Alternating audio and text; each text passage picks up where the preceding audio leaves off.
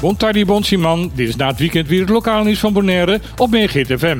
Ik ben Martin Hirschmuller en dit zijn de onderwerpen die opvielen. Minister Jette van Klimaat en Energie zal bij zijn bezoek vandaag aan ons eiland onder andere het grootste zonnepark van Kriebus Nederland gaan bezoeken dat momenteel op Bonaire wordt aangelegd.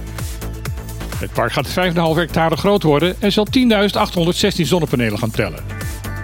Hier kan op een goede zonnige dag in totaal 10 megawatt aan elektrische energie mee worden opgewekt. Dit is genoeg om ongeveer 5000 huishoudens van elektriciteit te voorzien. Er zal ook een batterijopslag komen waar energie in opslagen kan worden voor de momenten dat de zon niet schijnt. Dit project is een belangrijk onderdeel van de plan om Bonaire binnen een paar jaar voor 80% van hernieuwbare energie te voorzien. Lange tijd leek het erop dat Bonaire terughoudend zou blijven wat betreft het gebruik van zonne-energie voor de dagelijkse energievoorziening. Op de andere BES-eilanden wordt deze energiewinning al een aantal jaren met veel succes toegepast. De opdrachtgevers van dit project, elektriciteitsproducent Counter Global en de Rijksoverheid BV Bonaire Brandstofterminals, denken dit jaar ook te kunnen beginnen met de uitbreiding en het vernieuwen van de windmolenpark op Bonaire. Gehoopt wordt dat minister Jette vandaag bekend zal gaan maken dat de Nederlandse overheid bereid is om ook daarvoor een deel van de kosten op zich te gaan nemen. Engelsraadlid Deze Koffie van M21 vindt dat Bonaire duidelijk aan Nederland moet gaan vertellen wat hier nodig is. Volgens haar kan het niet zo zijn dat het bestuur van het eiland buitenspel staat wanneer het gaat om beslissingen die in Den Haag genomen worden en die grote invloed hebben op het leven op Bonaire.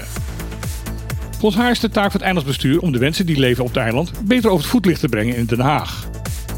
Daarom pleit de fractie om een bureau voor constitutionele zaken en een staatsaangelegenheden te gaan oprichten. Het bureau zou de bestuurlijke belangen van Bonaire beter op moeten gaan behartigen. Het plan van M21 sluit losjes aan op het idee dat is geopperd door het nieuwe bestuurscollege om van het eilandsbestuur in Den Haag te gaan aanstellen. Aanstaande vrijdag zal trouwens de bevolking Bonaire een ander signaal gaan afgeven wat hier nodig is. Dan hebben namelijk de vakbonden in samenwerking met consumentenorganisatie Unkebon een grote demonstratie afgekondigd. Men hoopt dat er zoveel mogelijk mensen zullen komen om op die manier duidelijk te maken dat de eilandsbevolking er klaar mee is dat 13 jaar na 10-10-10 de armoede op de BES-eilanden nog steeds niet is opgelost, maar eigenlijk alleen maar erger is geworden.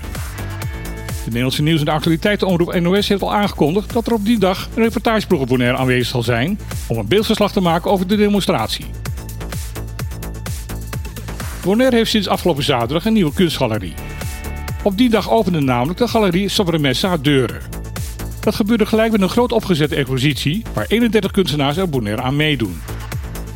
Eigenares Carine de Wit hoopt dat Sobremesa zal gaan uitgroeien tot een ontmoetingsplek waar kunstenaars elkaar kunnen ontmoeten en hun kunst kunnen verkopen. Voor haar moet de focus van de nieuwe galerie liggen op de kunstenaars en hun werk. Het is haar wens om op deze manier de culturele sector op Bonaire te versterken en om jongeren te laten zien dat kunst belangrijk en waardevol is.